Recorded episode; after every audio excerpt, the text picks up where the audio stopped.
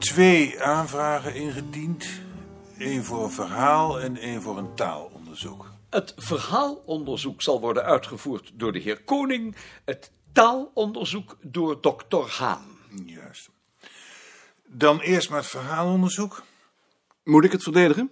Ja, zou jij, meneer Buisman, over jouw onderzoek willen vertellen? Dan moet ik toch eerst de voorgeschiedenis schetsen. Wij maken een atlas. Daarvoor brengen we cultuurverschijnselen in kaart. Onder andere traditionele verhaalmotieven, omdat daarachter oud volksgeloof schuil gaat. De idee is dat die motieven of die geloofsopvattingen een bepaalde verspreiding hebben en dat de grenzen van die verspreiding de grenzen zijn van een historisch cultuurlandschap. Tot nu toe hebben we zulke verhaalmotieven verzameld met vragenlijsten, maar dat levert te weinig op. In Vlaanderen hebben ze het met veldwerkers gedaan en dan krijg je tien of twintigvoudigen. De aanvraag is bedoeld om hier ook veldwerkers in te kunnen zetten. Kunt u mij zo'n kaart laten zien? De heer Koning heeft juist een bijzonder interessant artikel over het ophangen van de nageboorte van het paard geschreven. Zo interessant is het niet, want ik kan het niet verklaren. En bovendien is het geen voorbeeld van een verhaalonderzoek. Dit is wel zo'n voorbeeld. Kunt u mij ook zo'n cultuurlandschap aanwijzen? Nee, ik heb pas één keer een cultuurgrens aangetroffen. Bij de nageboorte van het paard. En daar kun je nog vraagtekens bij zetten. En waarom denkt u dan dat u er wel in slaagt wanneer u meer gegevens hebt? Dat denk ik niet. Dat hoop ik. Het kan best zijn dat het een chaos blijft. Alleen een wat dichtere. Misschien wordt ze zelfs niet dichter. Als blijkt dat er helemaal geen verhalen meer te vinden zijn. Ook niet met veldwerkers. De heer Koning ziet altijd alles somber in. De rijke oogst in Vlaanderen geeft mij alle vertrouwen dat wij hier ook succes zullen hebben. En in ieder geval mogen wij in ons land niet achterblijven. En hoe wilt u aan die veldwerkers komen? In de eerste plaats uit onze vaste correspondenten. Kopje koffie voor de heren. Onze conciërge doet Buisman in de koffie. Dat is inderdaad familie. U zit hier rustig. Die rust is schijn. We hebben het druk. Is het niet vermoeiend om zo snel een oordeel te moeten geven over heel verschillende onderzoeken? Ja, dat is heel vermoeiend. Maar het is ook heel interessant, omdat je zoveel verschillende mensen ontmoet. Daarom benijd ik u in het bijzonder. Meneer Beerta vraagt of u komt, juffrouw Haan. Die kaarten van jullie hebben wel duidelijke grenzen. Ik begrijp niet waar het aan ligt. Hoe was het? We krijgen die subsidie nooit. Waarom niet? Omdat die man meteen doorhad dat het flauwekul is. Een intelligente man. Het enige leuke was dat die familie blijkt te zijn van Buisman. Waarom is het eigenlijk flauwekul? Kun je mij dat uitleggen? Vind je het dan geen flauwekul? Ik heb altijd gedacht dat het mijn eigenaardigheid was. Dat is het natuurlijk ook. Maar ik kan een potlood laten staan. Kijk, Dat is niet zo moeilijk. en toch kunnen de meeste mensen het niet. Ik weet niet wat voor mensen dat dan wel zijn. Hier. Daar zou een subsidie voor moeten aanvragen. Ga eens met Bart kijken. Is die meneer alweer weg? Die praat nu met juffrouw Haan. Heeft mevrouw Haan dan ook een aanvraag ingediend? Toen ze hoorde dat Beerta voor ons een subsidie had aangevraagd, wilde zij er ook in. Maar ze hoeft niet ongerust te zijn. We krijgen hem niet. Dat zou verschrikkelijk jammer zijn. Nee, waarom? Ik moet er niet aan denken. Ik zou niet weten waar ik de tijd vandaan moest halen om dat ook nog te organiseren.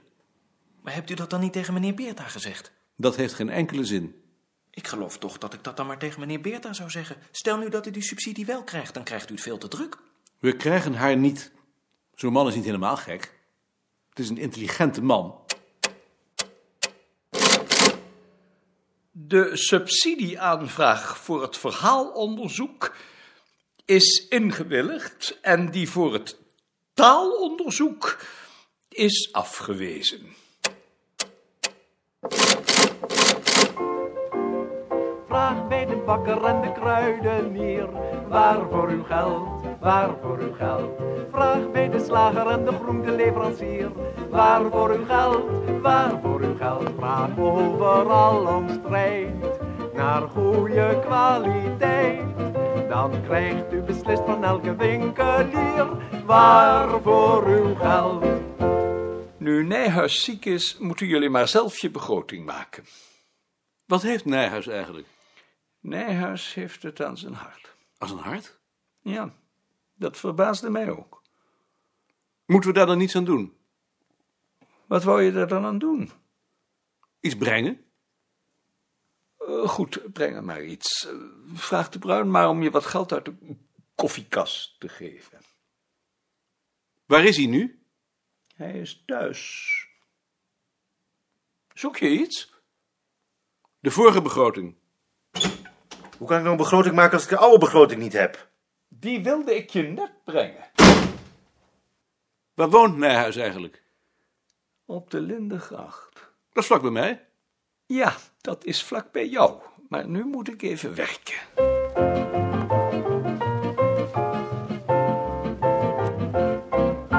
Heb jij zin om straks mee te gaan naar Nijhuis? Jawel. Is Nijhuis ziek? Ja. Wat heeft hij? Heeft het aan zijn hart? U gaat toch namens ons allemaal? Natuurlijk. Het eind van de middag? Als ik daarvoor toestemming krijg. Voor zoiets krijgt u toestemming. Wat nemen jullie voor hem mee? Ik dacht, een fruitmand.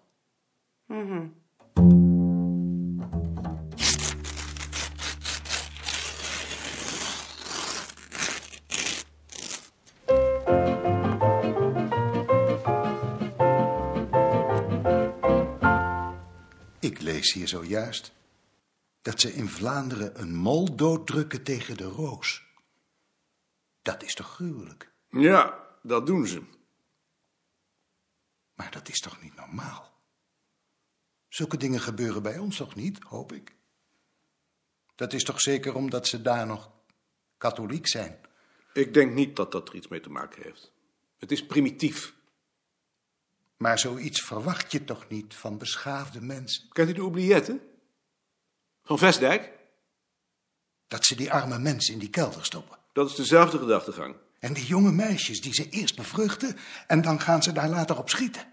Afschuwelijk. Ik heb er de hele nacht niet van kunnen slapen. Foei. Wat een ellende allemaal. Hoe verzinnen ze het? Maar ik kom eigenlijk ergens anders voor. Kunt u nagaan hoeveel we afgelopen jaar voor de bibliotheek hebben uitgegeven? Nee, daarvoor moet u bij Nijhuis zijn. Nijhuis is ziek. Is Nijhuis ziek? Ja, ik heb al een paar maal gedacht. Nee, ik weet dat werkelijk niet. Daarvoor zou ik alles moeten optellen en daar heb ik de tijd niet voor. U kunt wel het boek met de aangeschafte titels krijgen. Daar staan de prijzen achter. Goed. Dank u wel.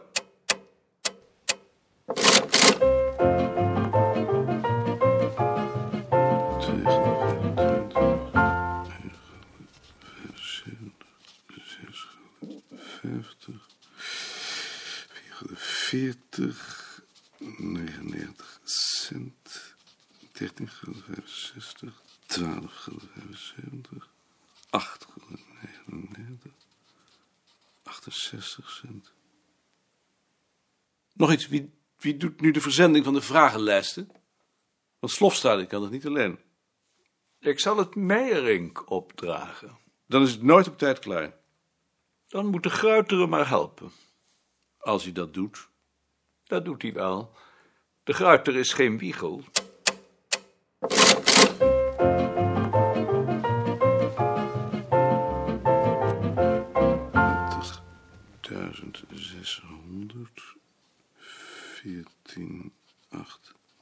30, 30. Meijerink en de Gruiter zijn bereid voor één keer de verantwoordelijkheid te nemen. Hoewel ze het allebei erg druk hebben. Ze werken allebei hard. Ik heb een uitvoerig gesprek met de Gruiter gehad. Weet jij dat hij niet eens een giro heeft? Zo wereldvreemd is die man. Ik heb de begroting klaar.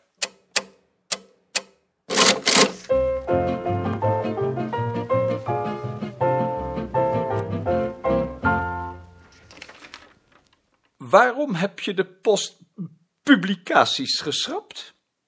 Omdat er volgend jaar geen publicaties zijn. En de tweede aflevering van de Atlas dan? Die is nog lang niet klaar. Maar daar reken ik wel op.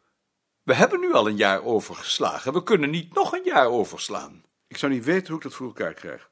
Nu we de subsidie hebben gekregen, moet ik dat verhaalonderzoek organiseren. We moeten bovendien alle verhalen die in Vlaanderen zijn opgetekend op de kaarten verwerken.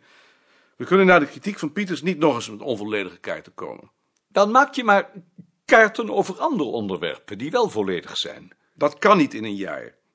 Bovendien wilt u na de kritiek van Gunterman wel commentaren hebben. Dat kost tijd. Dan vraag je er maar iemand bij. Wie? In ieder geval kun je zo'n post niet zomaar schrappen. Dan krijg je hem nooit meer terug. Daar ben ik het dan niet mee eens. Ik vind dat je pas een bedrag moet opvoeren als er een publicatie ligt die de moeite waard is. Anders maak je rotzooi. Je bent dwars. Ik zal erover nadenken. Maar ik denk niet dat ik de begroting zo accepteer. Geef me dan meneer de Gruiter maar. Die doet tenminste wat hem gevraagd wordt.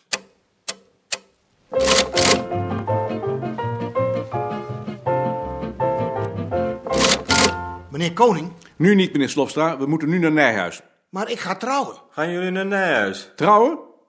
Ja, we gaan hem wat brengen van het bureau. Ik ben ingeschreven bij een huwelijksbureau.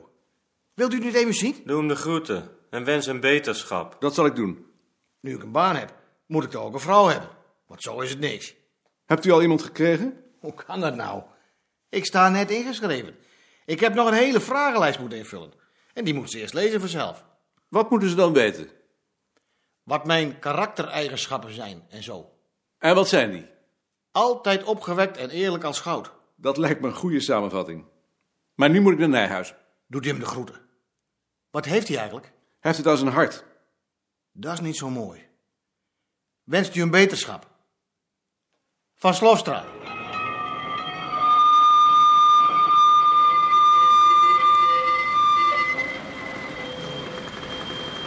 Slofstra is de enige hier die normaal is. Het hangt af van de definitie. En wat is de definitie? Ach, ik geloof dat ik op het bureau iedereen wel normaal vind. Klootzak! Stel je voor dat hij trottoir geraakt had. Dan had hij me erg pijn gedaan. Zo'n man zou ik nou met plezier doodmaken. Dan kun je wel aan de gang blijven.